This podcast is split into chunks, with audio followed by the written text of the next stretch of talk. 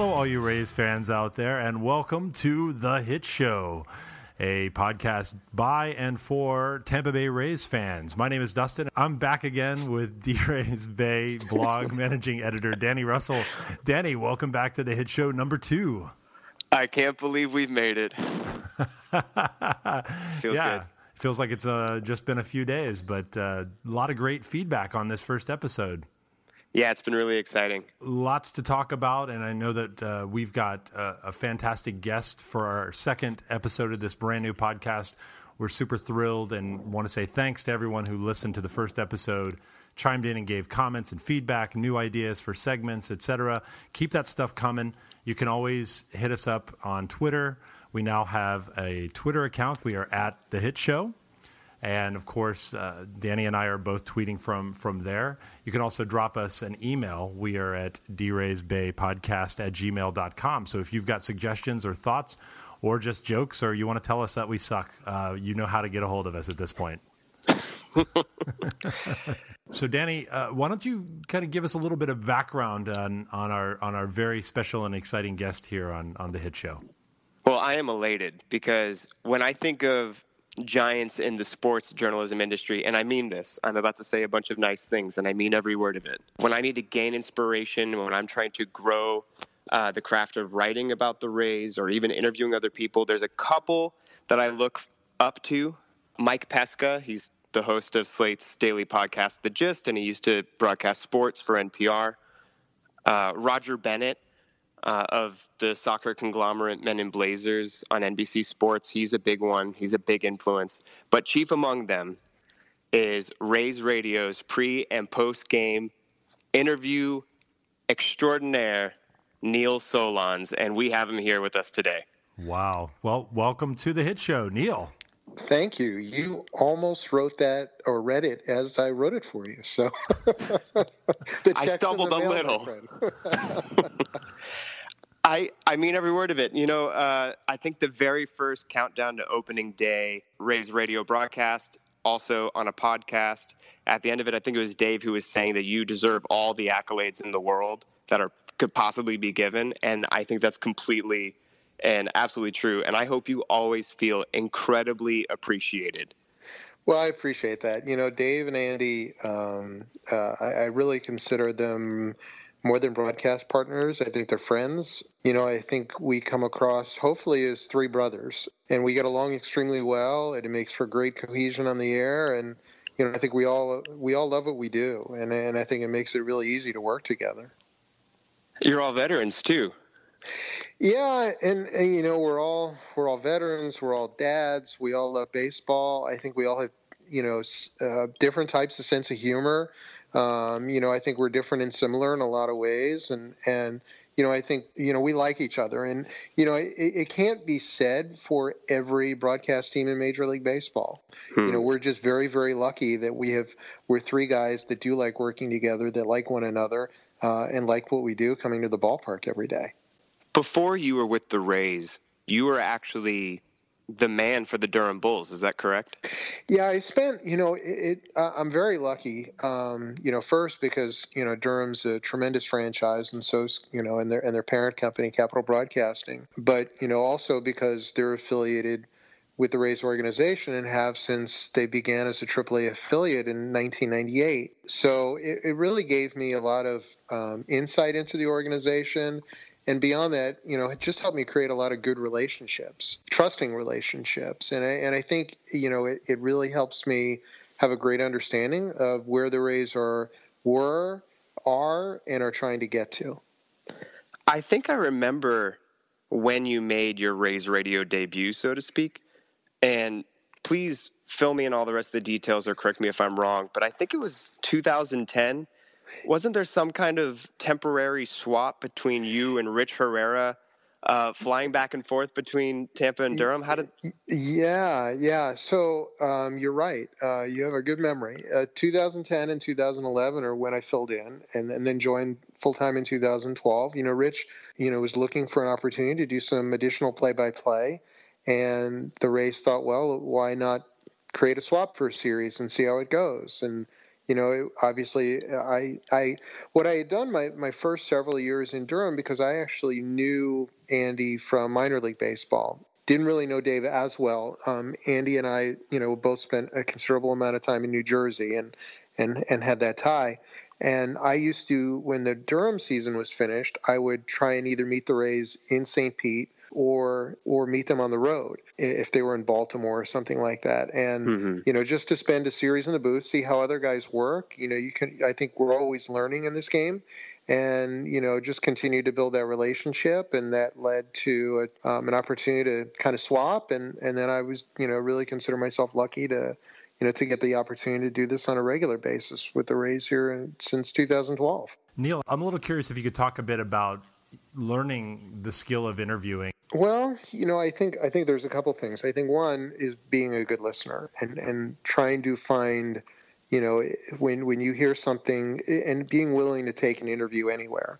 Um, and I think also there's there's being able to create a comfort level with your subject and and having them trust that they almost feel as part of the project that you're doing as you do. And and I think you know I'm also fortunate that the Rays have a lot of players who I would consider fairly honest and forthright, and you know give a lot of good material. You know I, I think that guys like Alex Cobb come to mind as guys who provide really really good material. You know Chris Archer and you know you mm-hmm. can go down the line and and and I think that also makes my job a lot easier and then it's just listening to what they say and and and doing a lot of research. I mean finding you know what, what makes this person interesting? What makes their story relevant? What what would allow them to connect with fans and what would a fan want to hear? And that's you know a lot of what i try and focus on when i'm sitting down with somebody. When you talk about needing to listen um, i imagine when joe Maddon was there you did a lot of listening Mm-hmm. I, I, felt like you just gave him a quick little intro, and you know the rest of your interview's taken care of because he'll just keep on going. Yeah, Dave. I mean, and, and obviously Dave and Andy did a lot of that on the you know on the regular basis. But you know, getting a chance to interview him, let's say in spring training games on the field, or you know, filling in for Dave or Andy occasionally. You know, I I think I learned probably more as when we were not on air too than than the um, than than the interview itself sometimes because he was really really generous with his time and you know what was a seven minute interview became a 25 minute um, you know storytelling you know Masterclass. review of, of yeah you know and and and I think that relationship is building with Kevin Cash too where you know I think there's that trust level and ability to tell us things that I think just overall help us with the with the broadcast beyond the interviewing side of things. I think that's what we want is to you know make sure we can give fans as much insight and that we're kind of on the note and and helping guide the fan through the game. You know, not only through our eyes but through the manager's eyes as well. Have you noticed a difference in Kevin Cash from even say the end of last season to the beginning of spring training? Well, you know, I think just overall his comfort level has changed, um, and and um, I think that's apparent. You know, I was lucky um, in my years in Durham. I knew Kevin as a player. Um, you know, it was 2005 and 2006 that he was with um, the Durham Bulls for parts of both years, and mm-hmm. it was 2006 that his 2006 or yeah 2006 that um, his oldest daughter was born, and that was the same year my first child was born, my daughter um, was born as well. So you know we had kind of a common bond at the time, and and you know I really got to be able to relate to him, and I think that also has created a, a comfort level personally. But I think that Kevin is an easy person to relate to, and is very uh, down to earth, self deprecating, and I think that you know I, I think the self deprecation comes across.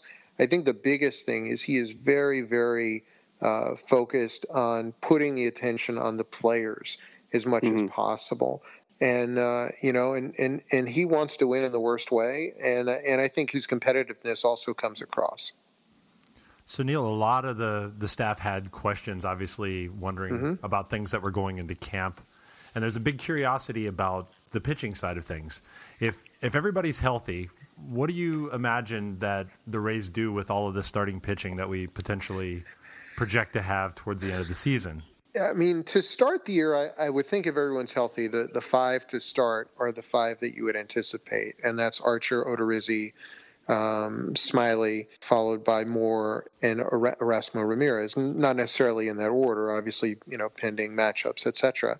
And then I would think Matt Andriese and Blake Snell would start the year as insurance in Durham, because I, you know, the thing I look at is, you know, people focus on the the service time issue with Blake um, and the savings, and uh, and if they do, that's certainly part of it. But the other thing is that he only had 134 innings, and if you add 20 percent, you're looking at probably 165 max for this year.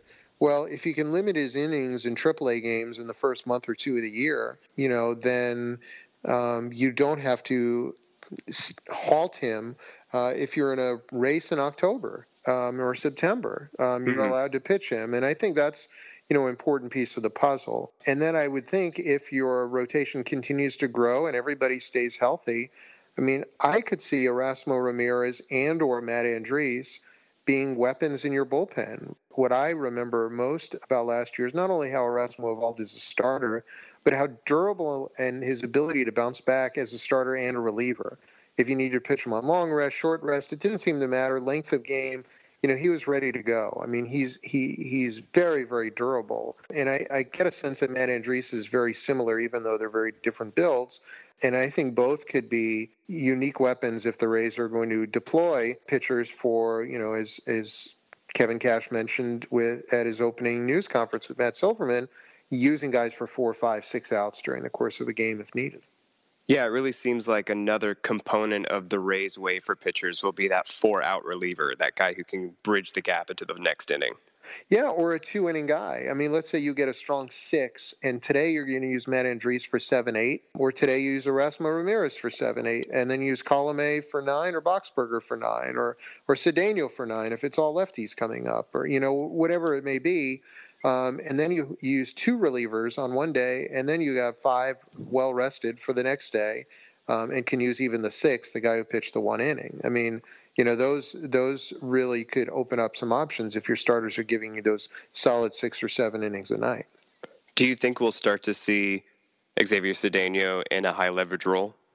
I, thought he pitched in some high leverage roles last year at times at, the end, and I thought he did mm-hmm. a reason a pretty good job. You know, I think there's really going to be a feeling out process in the first six weeks of the season. And the other thing that I think is unique is how many off days there are.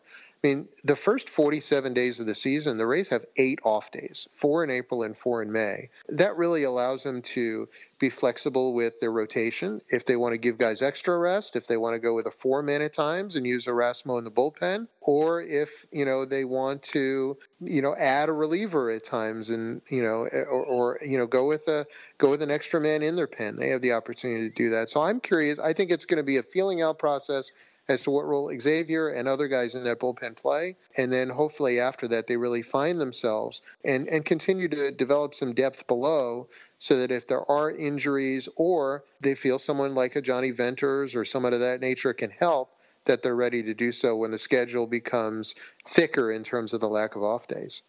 How are the Tommy John guys doing? I was watching a periscope of uh, one of the Rays bullpen sessions, and I saw Kyle McPherson in there. Are all the Tommy John guys in camp? They're all in camp. You know, most of them are going through normal drills. Alex Cobb um, spoke the the first day and said he's throwing at 120 feet. Um, and that next week he would throw, I think, at 135.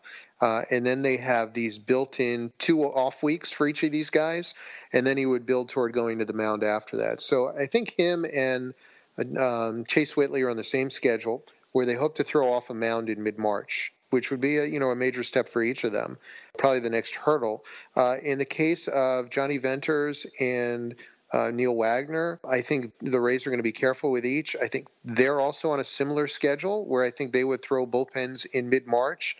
Jonny did throw off a bullpen mound in October, but I think you know they're going to almost back these guys up, work them slowly into games. I wouldn't be shocked if either of them started the year in extended spring training before mm-hmm. because that way you know they can Um, they can almost use that as a an, an extended, you know, it is extended spring training, but really an, an extra spring training for those guys, so that if you put it's them in on the like name, Neil. It's Yes. in the name. I hear you. But if if you put them on a AAA roster and have a guy who is limited in terms of how you can use them, um, it really is because the starting pitchers may be on lower pitch counts at that point. You know, it, it really limits how you can use those pitchers. So you, you I, I wouldn't be shocked if they started the year in extended, then went to Durham, and then hopefully at some point, you know, whether it's May or June, whatever it is, would be ready to help the big club when when called upon. Hmm. So Neil, there's a there's been a lot of press attention on Blake Snell this year. A little bit curious if you've noticed anything different about him, how he's grown as a player since interviewing him last year. You know, I sat down with him probably three times last year, uh, either in person or over the phone. And and you know, I, I think that the thing that he came into camp in pretty good shape. I mean, I think he continues to evolve and mature physically as much as the mental side of things. You know, I think last year is where he really took a, a major step forward. The the story about his dad and his brother kind of having I I don't know if you would call it a a come to Jesus type moment, but you know, somewhere of the effect of, hey, you won 2014 minor league player of the year in the system or pitcher of the year, but you still have a long way to go and you can do a lot better and you can work a lot harder. And he bought into it and was a different guy last year. Now a lot's been made of the the Chris Archer conversation with him and Jake Faria about when they arrived in the clubhouse on day one. But I think it was message sent, message received, and, they both were in the clubhouse at 7 a.m. the next day. Um, and I think for all guys having been at the minor and major league level, I think they do have a, a little bit to learn about how different the the uh, work ethic is needed to not only get there but to stay there. And I think to get it across as early as possible was was important and, and I think beneficial for both those guys. If I'm being honest, I was slightly disappointed by the characterization of that. I really appreciated that even as, as young as Chris Archer is, he's already able to step up into a leadership role in the rotation and really help these guys along. I would see it more as an education moment. Yeah, I, I mean, I was there for it, so I saw it, and I and and there were no video cameras in there at the time, so it wasn't like it was, you know, maybe audio was recorded, but no video was recorded of it. And you know, when I saw it kind of happening, I expected that it was going to get a lot of attention, but I also understood it for what it was. And you know, I think a couple of us talked to Steve Geltz, whose locker is a few down, and he said, "Look, I had to get kind of the same talking to." maybe it didn't happen in front of you know the media present but you know i had to learn you know how to handle myself and and the things i were expected of me that maybe i didn't know or understand coming into a big league camp so i, I think all rookies in a major league camp have have to kind of learn okay this is the way we do things now this is how we take it up a notch um, and and i really believe that's what it was about and and I do think it was understood and received. And you know what? I would hope that nobody judges um, either Chris Archer, who sent the message, by what he did. I, I took it as a positive, and I took it the Mm-hmm. same way for for Snell and Faria because I think, uh, again, I think it's going to help accelerate their growth. You- When you were interviewing Jamie Schultz earlier this week, he's another guy who's going to be in that Durham rotation next year. And he had a perspective of really wanting to acclimate to the major league system. Did he seem like a player who was really open to being there to learn and being a sponge for all these players around him? I, I think so. You know, I think the best thing to do is to, and and you know, we're only a few days in, so you get a, a better understanding of these guys when you get to watch them for two or three weeks. But beyond that, you know, is having conversations with people who've been around them. You know, pitching coordinators and coaches, and all of them to a man really feel that this is a driven kid who is a listener, who is open to critiques and suggestions and ideas um, and wants to learn and grow and is very, very committed to the physical and the mental aspect. Um, and I think there's a little bit of a chip on his shoulder because he is only five foot ten, and you know that's not usually how starting pitchers are built in Major League Baseball today. And I think he wants to prove that you know that theory wrong, that he can do it and he can do it for a long time. And and you know I kind of am anxious to see how he evolves this year because you know, he, he obviously has plus stuff. I mean, he has a plus plus fastball, a plus curveball. You know, he's got two major league plus pitches already. And, you know, who knows? Maybe in August or September, we're talking about him helping a, a Rays bullpen. Um, you know, because I think there's only one or two days off in the month of September as well. So it'll be all hands on deck for that last month if the Rays are in contention. If he's able to really settle in with that changeup, do you think the Rays will keep him as a starter? I would think so. I mean, I think you're definitely more valuable as a starter than a reliever, you know, for any organization, because if you can pitch 200 good innings, it's a whole lot better than 60 good innings um, or 80 good innings or whatever, you know, however you deploy your relievers. At the same time, you know, if there came a point where you felt you had enough starting depth, whether it's Jamie, whether it, regardless of who it is, and you have guys that can pitch multiple innings – um, and instead of being, you know, I think we may see, I wouldn't call it, I think, a combination of old school and new school. I mean, what if instead of having a 60 or 70 inning reliever, you had a 100 inning reliever who maybe, you know, isn't a starter, but he isn't, but he also can pitch, you know, a couple innings, you know. And I look at guys like um, Mark Sappington, who's in camp, or Parker Markel, who, you know, pitched probably, uh, you know, 120, 130 innings. You know, what if they were mm-hmm. in that 100 range? Um, and they could do that effectively with 95, you know, plus type fastballs, does that make them greater assets for your major league organization? I would probably venture to say yes. I would say Schultz, you know, we'll see how it evolves, but it probably depends also on some of the other guys and how they develop too. Flipping to the other side of the diamond, we're a little bit stacked in the catching department, and I'm curious if you could talk about what you're seeing new from the catchers have reported. Well, you know, I, I think the the the disappointing part was, you know, Justin O'Connor put in a lot of work. I mean, he spent a considerable amount of time working with one of the hitting coordinators, Chad Mottola, in Instructional League, on revamping his swing a bit. Uh, and then he has the the back injury, uh, the the slightly herniated disc that's going to keep him out of major league camp. Because this really mm-hmm. was a growth chance for him. You know, I think you know, the Rays are familiar with Rene Rivera, who who also has made some offensive changes. Um, I'm anxious to watch him hit against live pitching because he's gotten rid of his leg kick. It's now just a toe tap. He's kind of uh, trying to become shorter and quicker to the ball. Talk about Tony Gwynn and the 5.5 hole, where he's joked, Rene has about using the 4.4 hole and not being a dead pull hitter and using the entire field. And, you know, seeing how he does it against live pitching is, is going to be a greater test. But, you know, obviously the Rays have belief in him defensively. I think what Curt Casali did last year established him as a guy who's going to make um, the big league club to start this year. You know, the thing that's interesting is both Casali and uh, Hank Conger, the newcomer, both have options. And I think hmm. that's probably something that not most people realize. So you know, with O'Connor out and not knowing how quickly he'll come back, you know, if the Rays were, let's say, at the end of camp to go with Conger over Rivera and DFA Rene, you know, look, he's getting what 1.7, 1.8 million dollars for the year. Maybe no one takes a chance on him, uh, but if there's someone with a catching injury, maybe they do. And the Rays' depth is down to really just you know Luke Maile in terms of major league options. Right. Um, you know, do, would that lead them if if they felt that were the case?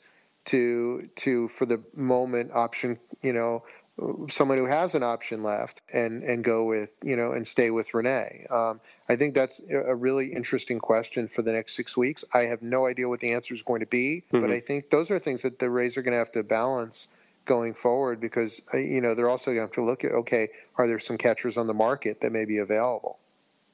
If if you, they you know if they decided to go with Conger and Casali, so they have enough depth in AAA. Yeah, absolutely. Too much of our uh, our writing staff is still obsessed with the Jonathan Lucroy trade. Uh, I, I, don't getting Jonathan Lucroy would take. I, I think it would be difficult. I would love to see the Rays add a guy like Jonathan Lucroy. I mean, you know, but that's also pending health. Um, you know, he had some major issues last year, and um, you know how he bounces back. I mean, I'm sure there are going to be a lot of guys keeping an eye on him in Arizona probably from several organizations um, to see how he looks. I mean, it's hard to judge how a guy's going to hit. Um, to me, the things you can judge is how a guy is faring health wise and, and how they defend. Speaking of priorities around health and defense, two guys that I have my eyes on in camp right now are Steven Souza and James Loney. Are you able to speak of either of their current status health wise? I mean, James is is uh, I thought slimmed down. Um, you know, I, I mm. thought he look, came in in great shape you know, Marc Topkin was, I think, the first one to report that, that James came in great shape and, or that he was in great shape in the offseason, and he wasn't wrong. I mean, You know, James probably lost between five and ten pounds, but he's much more. He's much. It's it's it's not only that, but he's leaner and more you know more muscular. I mean, Steven Souza Jr. has um, pulled muscle on the left side in the rib cage area. It's better than an oblique.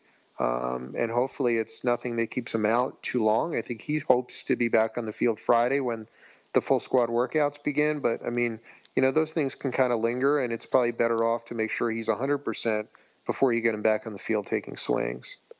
I mentioned those two players together because I really feel like consistent playing time will help bring the best out of each of their bats. I'm not really sure either player was used to being on the sidelines and having to come in and out through the year through different injuries. Yeah, I mean, for James, it was totally unique. Um, you know, last year was the first time he was ever on the DL at the major league level. Um, mm-hmm. You know, in Steven's case, I thought he had really good moments, and then it seemed like whenever things were starting to turn, then he did get hurt. Um, and they were kind of freak injuries. So, I mean, I'm hoping that that kind of stuff is is behind him. I think the good thing in terms of the outfield situation is the Rays do have a lot of depth. You know, having a guy like Mikie Mahtook and Brandon Guy, or you know, the Rays do have their fair share of right-handed hitting outfielders. And look, the, with the Orioles uh, getting Dexter Fowler, I mean, I would think that a guy like Joey Rickard, um, I still think he's going to be hard pressed to find a spot as a as a Rule Five guy on mm-hmm. uh, on Baltimore's roster, which means the Rays could get him back, and then that would even add to their right-hand hitting depth in their organization for outfielders. So, and Johnny Fields in camp too, a guy who you know not last year but the year before was their minor league player of the year. So, I think there is some depth behind Steven. Obviously, he has tremendous potential. I think the good thing is with the additions offensively, the pressure is going to be off Steven a bit to perform. So Neil, everyone's excited about the boost in offense in terms of the additions off season. But I'm curious, who do you think the most underrated hitting prospect that the Rays have would be? You know, that's a great question. I guess that Jake Bauers has now gotten the attention he deserves, but I still think, in terms of the national scene, um, there probably aren't enough people talking about his maturity as a hitter. I think, in terms of an overall prospect, I still have a strong belief in Willy Adames. Remember that he's still also 20 years old. Mm-hmm. and mm-hmm. you know that he's going to be playing at a double A level. Uh, his age is going to be well below that of the average in in the Southern League, and Florida State League is a is very much you know a pitcher's league in terms of the way the ball carries.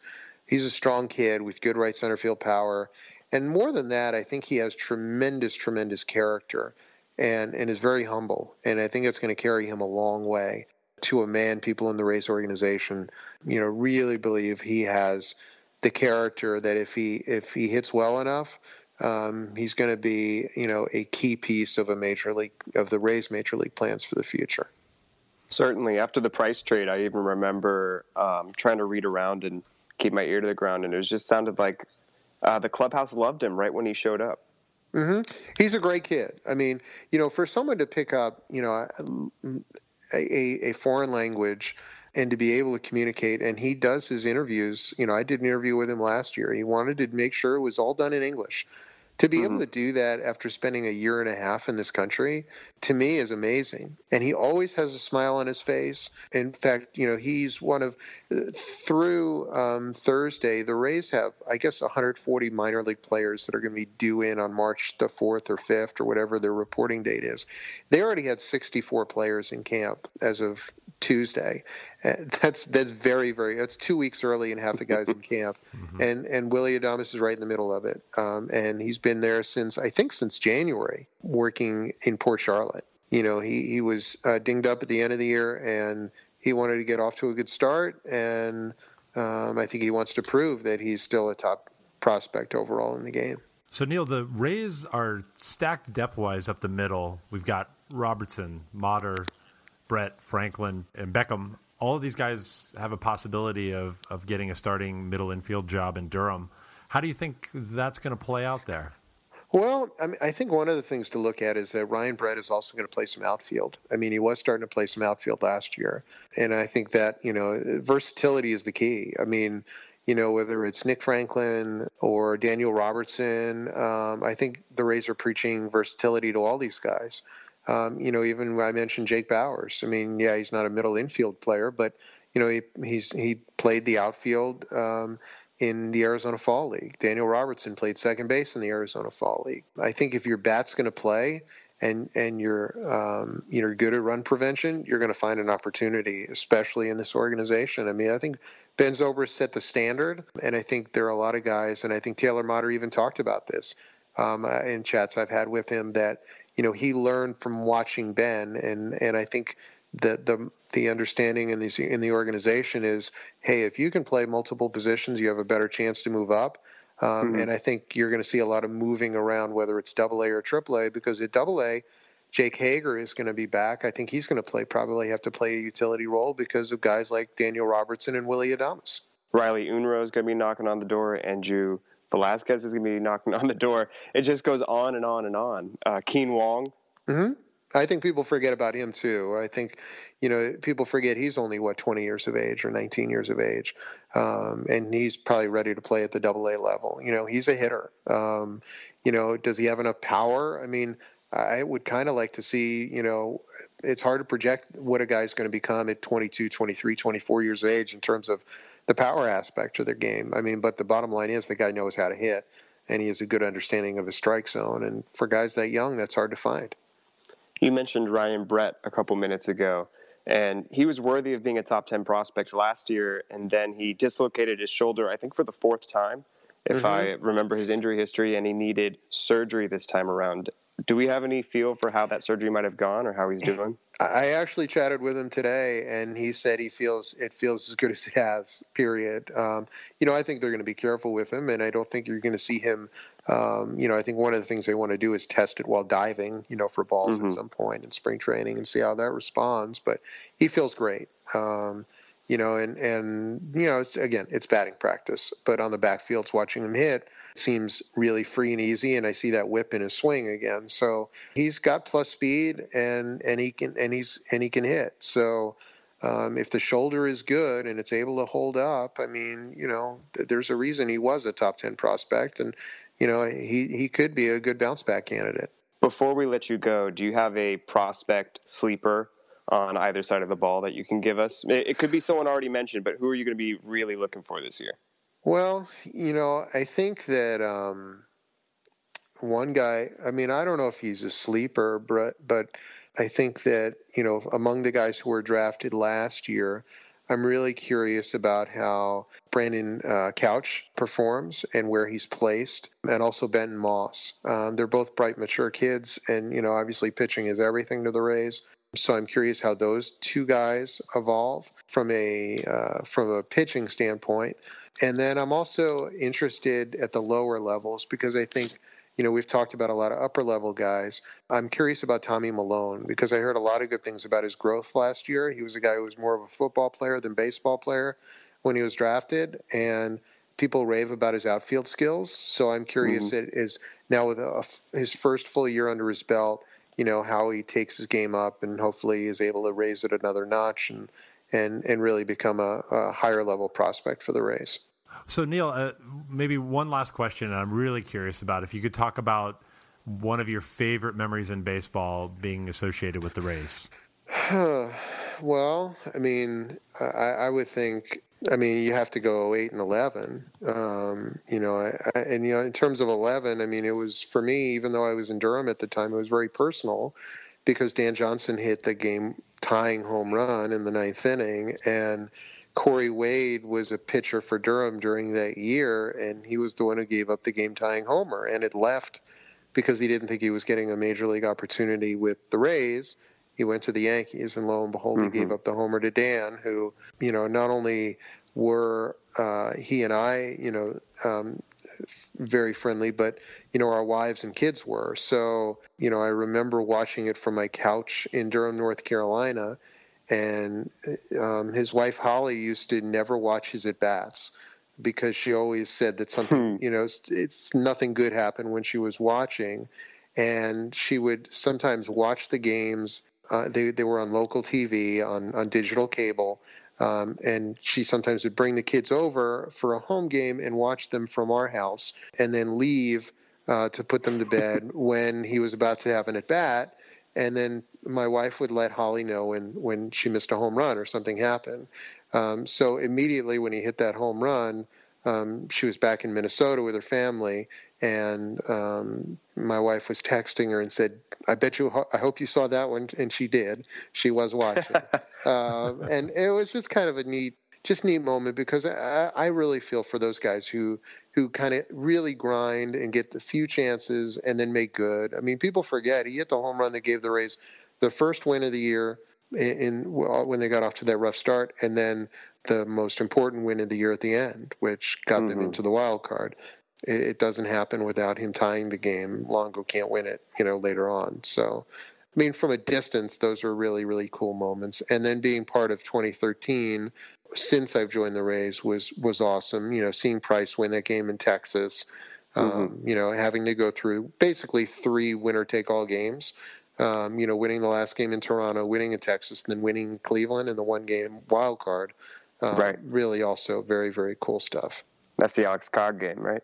Yeah, the Alex Cobb game, the Delmon Young game. I mean, Delmon Young hitting a, a home run off Danny Santana, um, and and how loud that place was is something that's gonna I'm always gonna remember. I mean, it really was raucous in Cleveland that night, and I mean, you could hear a pin drop after Delmon hit that home run. I mean, and and that you know, it, it was kind of a well, that just changed everything and it was just kind of cool seeing you know another small market club with so much energy that you know it had some great moments you know in the 90s as a franchise. And and I thought I I, I think they're a very dangerous club to be honest this year too um, in the American League Central. One of only four teams that the PECOTA system projects to over 90 wins this year. Yeah I, I don't know if I necessarily I mean Kansas City has some gripes with PECOTA over the last couple of years. So um, let's hope they're right on some teams, and and uh, I guess Kansas City's hoping they're wrong on others again. Well, Neil, we certainly really appreciate your insights, your expertise, and of course, everything that you do in and around the Rays, helping to get information back to us, the fans. Thanks so much for, for spending some time with us and, and giving us a completely different perspective that, that could only come from someone of your stature and experience. Well, I, I, really appreciate it. I mean, you guys, you know, I, I read DRaysBay all the time, um, and you guys give me uh, a fair amount of unique insights too. So I think, you know, uh, the feeling's mutual, and I appreciate you guys having me. Well, Danny, can you believe that we actually interviewed Neil Solondz in the second episode of this podcast? I still have chills. It was such a good interview. Thanks so much, Neil. We really appreciate the insights. That's going to do it. We'll see you guys next time on The Hit Show.